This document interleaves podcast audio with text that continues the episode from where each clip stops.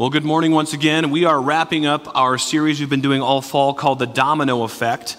And the goal of this series has been that each week we look into a different uh, biblical story that highlights the faithfulness of someone and the effect that it has on the world around and even the future to come. Uh, the hope is that we can recognize our own, that our own faithfulness can impact the world in ways greater than we can see in the present, and that there's a domino effect that happens when we commit to that.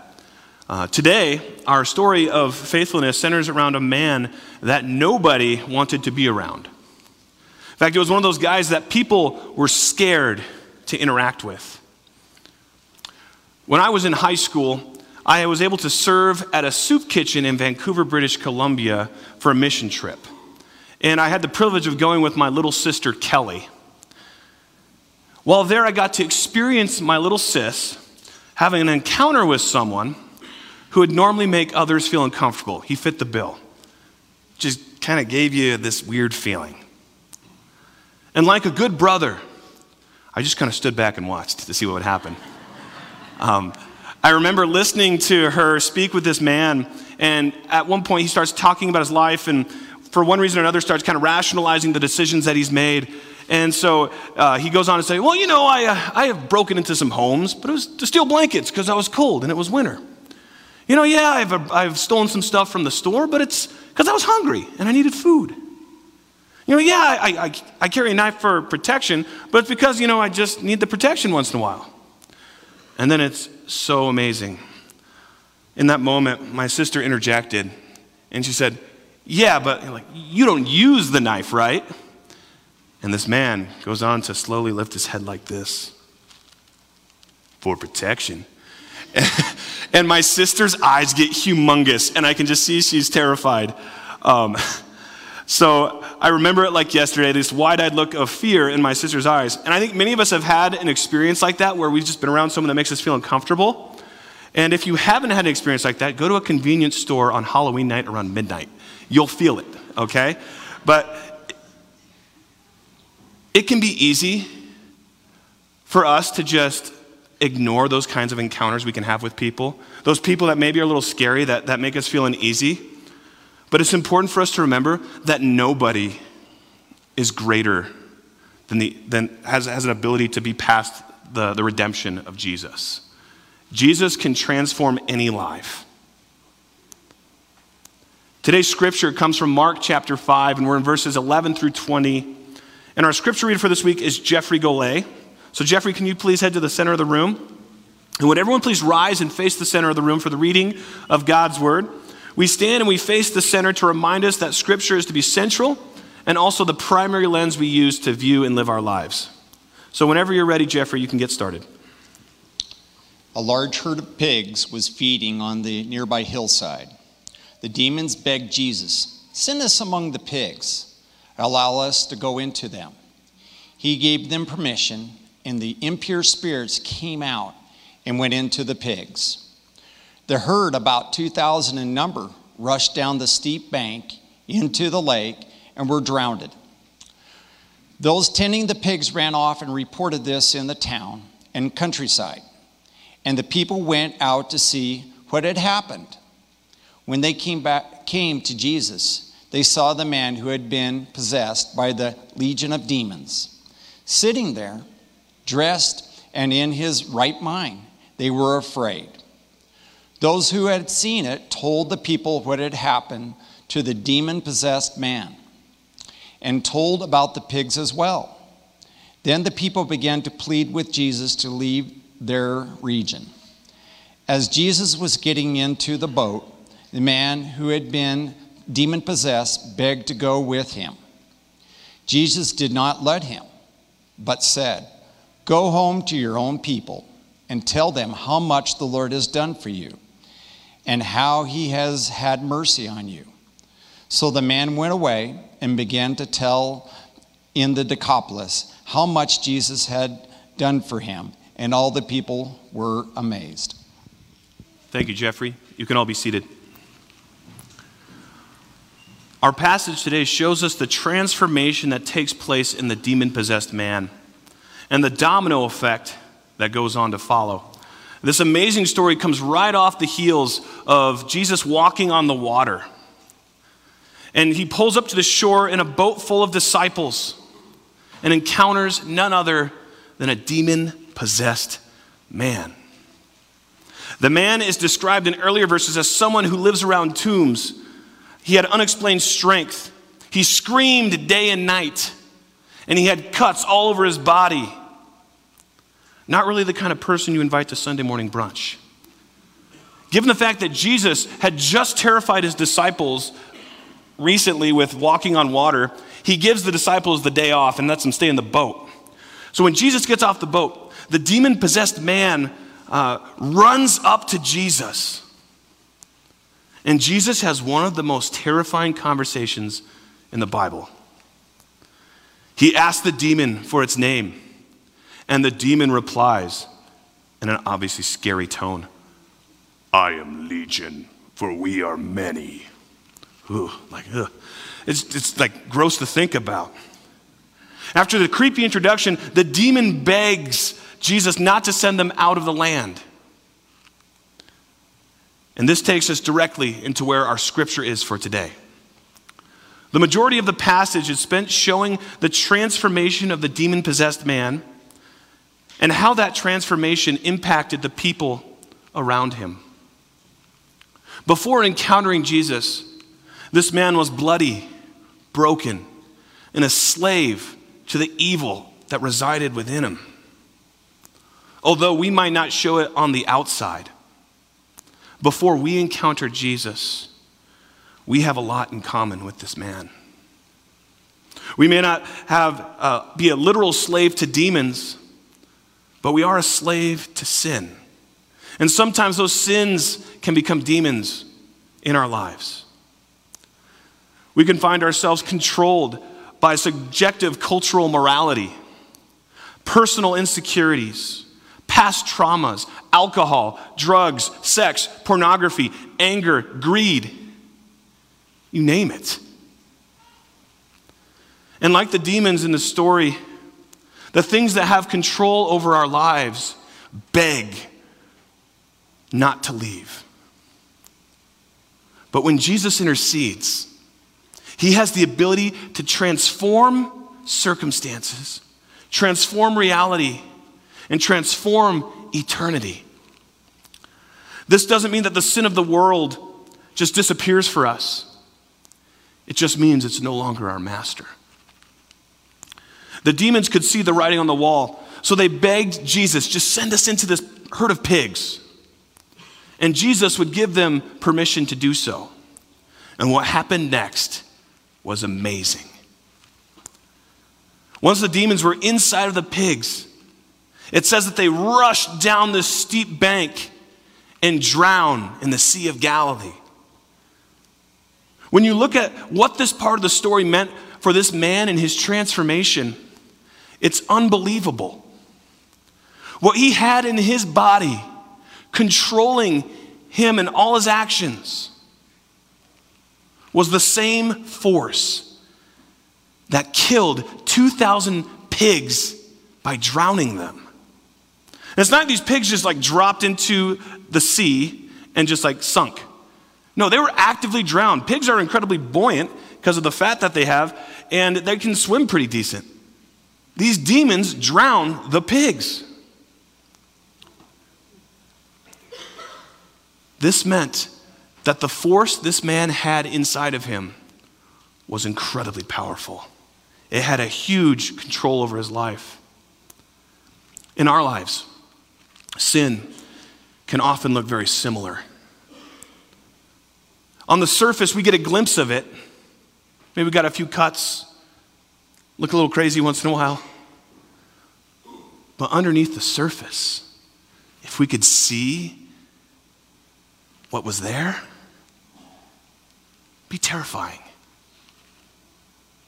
When we look at what happened to the pigs, we're shown just how much Jesus interceding changed this man's reality. And we get a glimpse of it in verse 15 when it says that the demon man, the once demon possessed man, was wandering around tombs, yelling day and night, cutting himself. But then it says he was now sitting down, he was dressed, and was in his right mind. Drastic transformation from what he was. The first domino to fall in the story of the demon possessed man was his transformation. And it's important for us to know that when we find ourselves transformed through putting our faith in Jesus, there is an instant transformation that happens inside of us that changes our identity. In this story, we get to see this internal transformation come to life through an external representation of what happens. The transformation that occurred in this man's uh, body impacted how he behaved and perceived and how he was perceived on the outside. The transformation that happened affected the way that he was to the world. That being said, it's valuable for us to realize that sometimes it can be a process for our obedience and actions to represent the difference that Jesus' salvation has made in our lives. The demon possessed man's life had been radically changed, but in this story, we also see that his transformation makes an impact on the surrounding community. Just really quick, humor this. Imagine the scene if you were there to witness it all. 2,000 pigs stampeding down a hill and plummeting to the sea. And then they disappear for a few minutes, and I just kind of imagine like 2,000 bodies bobbing up eventually. That would be crazy. And so they reacted in a way of fear, which makes a lot of sense. On top of that, the drowning pigs had an incredible economic, religious, and political impact on the people there. Although pigs were seen as unclean to the Jewish community, they were often raised to be sold in marketplaces so that people could make sacrifices to Roman gods. And given the fact that there were so many, and the population of that region didn't justify having that many pigs, there was a very good possibility that they were traveling with the Roman legions, the military, that were patrolling the area so that they could be provided with food. So that would have a strong political impact as well, killing that many pigs. The Gospel of Mark was written to Rome, so the language of the Gospel has Jesus defeating a demon called Legion. That would send a pointed message to its recipients. It would communicate that Jesus, not Caesar, had authority over all things, authority over the legions. So it makes sense why people ran away and began to talk about what was happening. They were terrified of Jesus' transformation he made in that man. And it got the whole town talking. When we receive and experience the transforming power of Jesus, it can have a direct and an indirect impact on those that are around us. When we allow for ourselves to no longer be ruled by the chaos of sin, it can, it can create a greater illumination of the sin and chaos in the world around us. As Jesus was getting into the boat, we clearly see this internal transformation that happened in the demon possessed man. When he runs up to Jesus, he says, Please let me come with you. Let me be a disciple. His encounter with Jesus led to him closely wanting to follow wherever he went. We should have that same desire. That same desire to follow him closely, to know him more, to go where he sends us. And this is what makes the next part of the story feel so uneasy, disheartening. As he goes up to Jesus, like, Let me follow you, please. And Jesus says, No. Verse 19, where Jesus says he cannot go with him, seems harsh and maybe unloving. But I think there's a great lesson to be learned here. We all have a different path or a different story for what it looks like to follow Jesus. Jesus was still working on the disciples. The Bible shows us how dense they were. But Jesus was ready to send this guy out. And so he did. When we experience and embrace the transforming power of Jesus and begin living a life where we choose to follow Him, we have a story that is meant to be shared with the world. The story of how we came to know Christ, that is the story we are called to tell. And our transformation creates a testimony to share. As we've talked about in the series, people are often inspired by stories of transformation. God has given each and every one of us a uniquely different and profound story to tell. Now, maybe some of us have these radical changes that happen, like the demon possessed man, where you you come out of addiction or you survive some crazy health concern. But I'd argue that most of us probably have the ordinary story of transformation or the gradual story of transformation. Oh, I was born raised in a Christian household. Oh, you know, I had a good life. Uh, all those stories matter. They all speak to different people in different ways. There's power when we tell our story. And that is exactly what Jesus would ask of this man. He told him to go out and tell how much God had changed his life. Our passage closes by telling us of the response of the demon possessed man. Verse 20 says So the man went away and began to tell in the Decapolis how much Jesus had done for him, and all the people were amazed. It says that the man shared his story in the Decapolis. Now, the Greek translation for Decapolis just means 10 cities, and it was originally a league of 10 cities. It was, uh, they were not technically a part of Israel, uh, and by Jesus' day, there were about 16 to 18 of those cities. Uh, these were groups of incredibly Hellenistic um, communities and culture, and they were pagan in nature. There were some Jews that resided there, but if you were a Jew that resided in the 10 cities, you really weren't much of a Jew. This meant that when the formerly possessed man went into the city, he was speaking to a predominantly Gentile audience. People who did not know who Jesus was, people who had no faith. But he still did it obediently and faithfully testified his story of his transformation.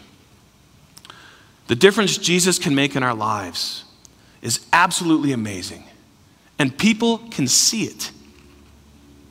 But we have to be faithful in sharing our story with others. Just as we need to be good stewards with our belongings, with our talents, we are also called to be good stewards with our story. And we can do this in a number of different ways. We can obviously do it by sharing our story with others verbally. We can share it through the way that we live and we conduct ourselves. And we can share it through giving others an invitation to enter into our story so they can be a part of it. Every time we speak of the difference Jesus has made in our lives, every time that we live in a way that reflects Him, every time that we invite someone in to be a part of our community, we share in the transformation story of Jesus in our lives. That's exactly what the demon possessed man did. And it had a domino effect that would be much greater than the story we just read right here. At the end of the passage, Jesus told the man to go to the Decapolis and to share a story. And it said that all people were amazed. Just because people are amazed doesn't mean you get results sometimes. But a couple chapters later, we see Jesus enter the region of the Decapolis and begin to see the domino effect of one man sharing his story. Mark 7, verses 31 and 32 says this Then Jesus left the vicinity of Tyre and went through Sidon down to the Sea of Galilee and into the region of the Decapolis. There, some people brought to him a man who was deaf and could hardly talk and they begged Jesus to place his hand on him. Our passage for the day ends with one man going to the Decapolis to share his story. And when we come back to the Decapolis with Jesus, we see that there were some that wanted to experience this transforming power that Jesus had. How do these some find out about Jesus, the demon possessed man. We started as one man's story. It led to some wanting to experience the power of Jesus. And it would go on to more people wanting to experience this power. Mark 8, verse 1 through 3 says this During, these day, during those days, another large crowd gathered. Since they had nothing to eat, Jesus called his disciples to him and said, I have compassion for these people. They have already been with me three days and have nothing to eat. If I send them I'm hungry, they will collapse on the way because some of them have come a long distance.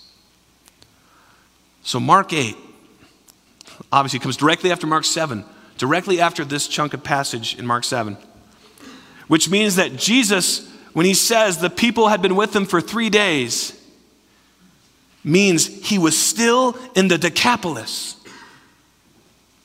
And what started off as one man in his story then was transformed into three to some people.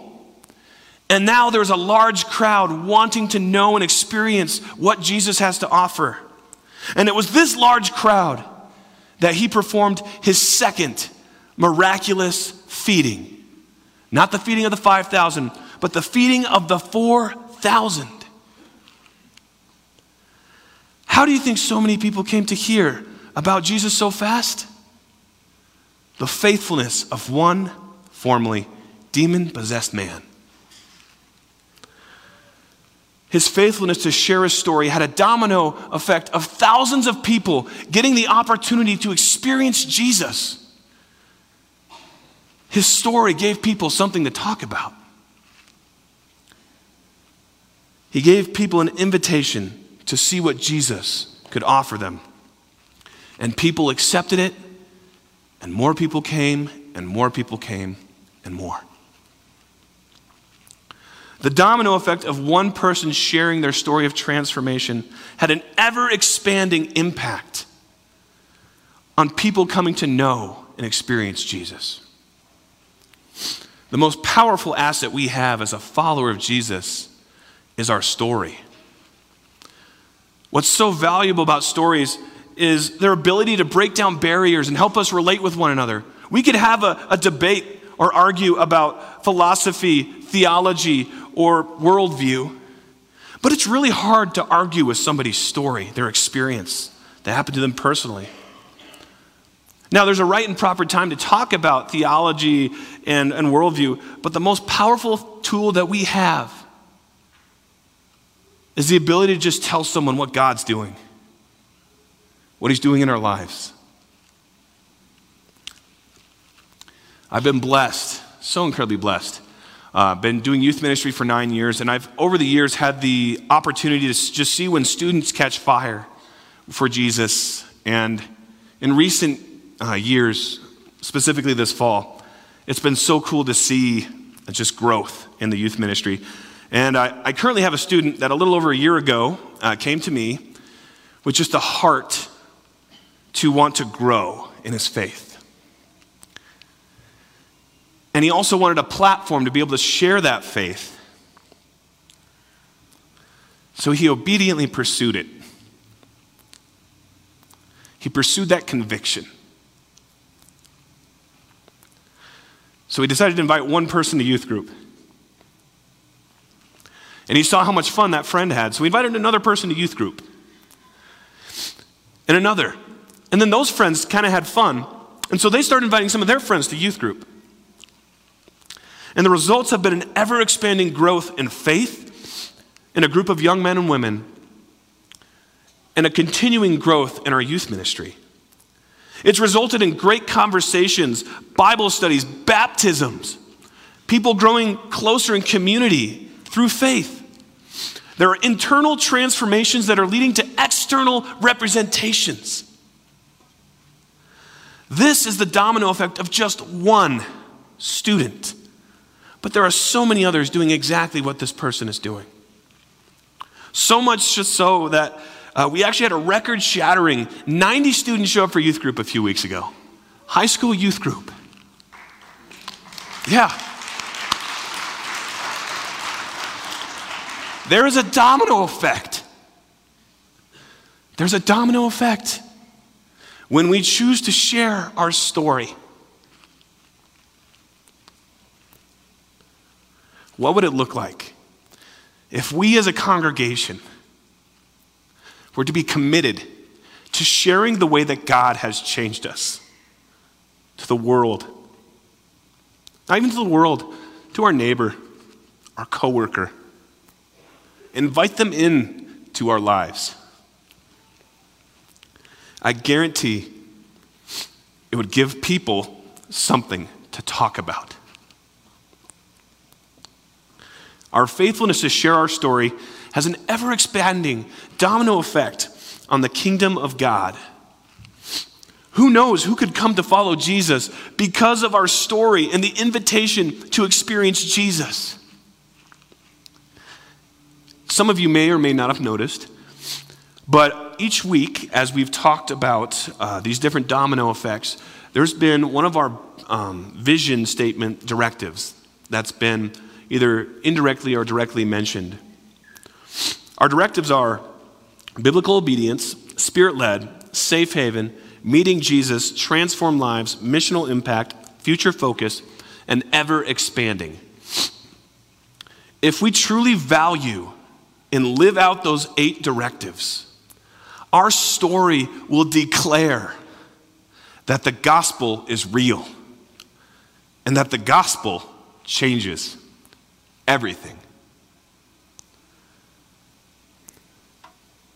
It'll have an ever expanding impact on our faith, our community, and the Magic Valley. At the beginning of the series, uh, we gave everyone, if you were here, a domino. And that domino is meant to remind you of uh, the impact faithfulness can have in our lives. And along with that, each week we have issued a domino challenge. And to wrap up our series, our domino challenge for this week, and to continue living out past this, is this identify one of our vision directives that plays a large role in your faith story and be faithful in telling that part of your story to the people you know. There is an ever expanding domino effect when we share our testimony with the world around us. So let's go. Let's be amazing stewards of our story. Join me in prayer. God, we thank you for your word and what it can illuminate in our hearts, in our minds. And we ask that you help us to live our lives in a way that has a domino effect on the world around us. Help us to uh, be faithful in sharing our story, to be good stewards with it. Whether that's uh, telling it, showing it, or inviting people to join in. We ask that you be with us as we try to expand your kingdom as great as we can. We love you, God, and in your name we pray. Amen. Let me leave you with this blessing. May the God of hope fill you with all joy and peace as you trust in him, so that you may overflow with hope by the power of the Holy Spirit. So go and have a domino effect on the world around you. Amen.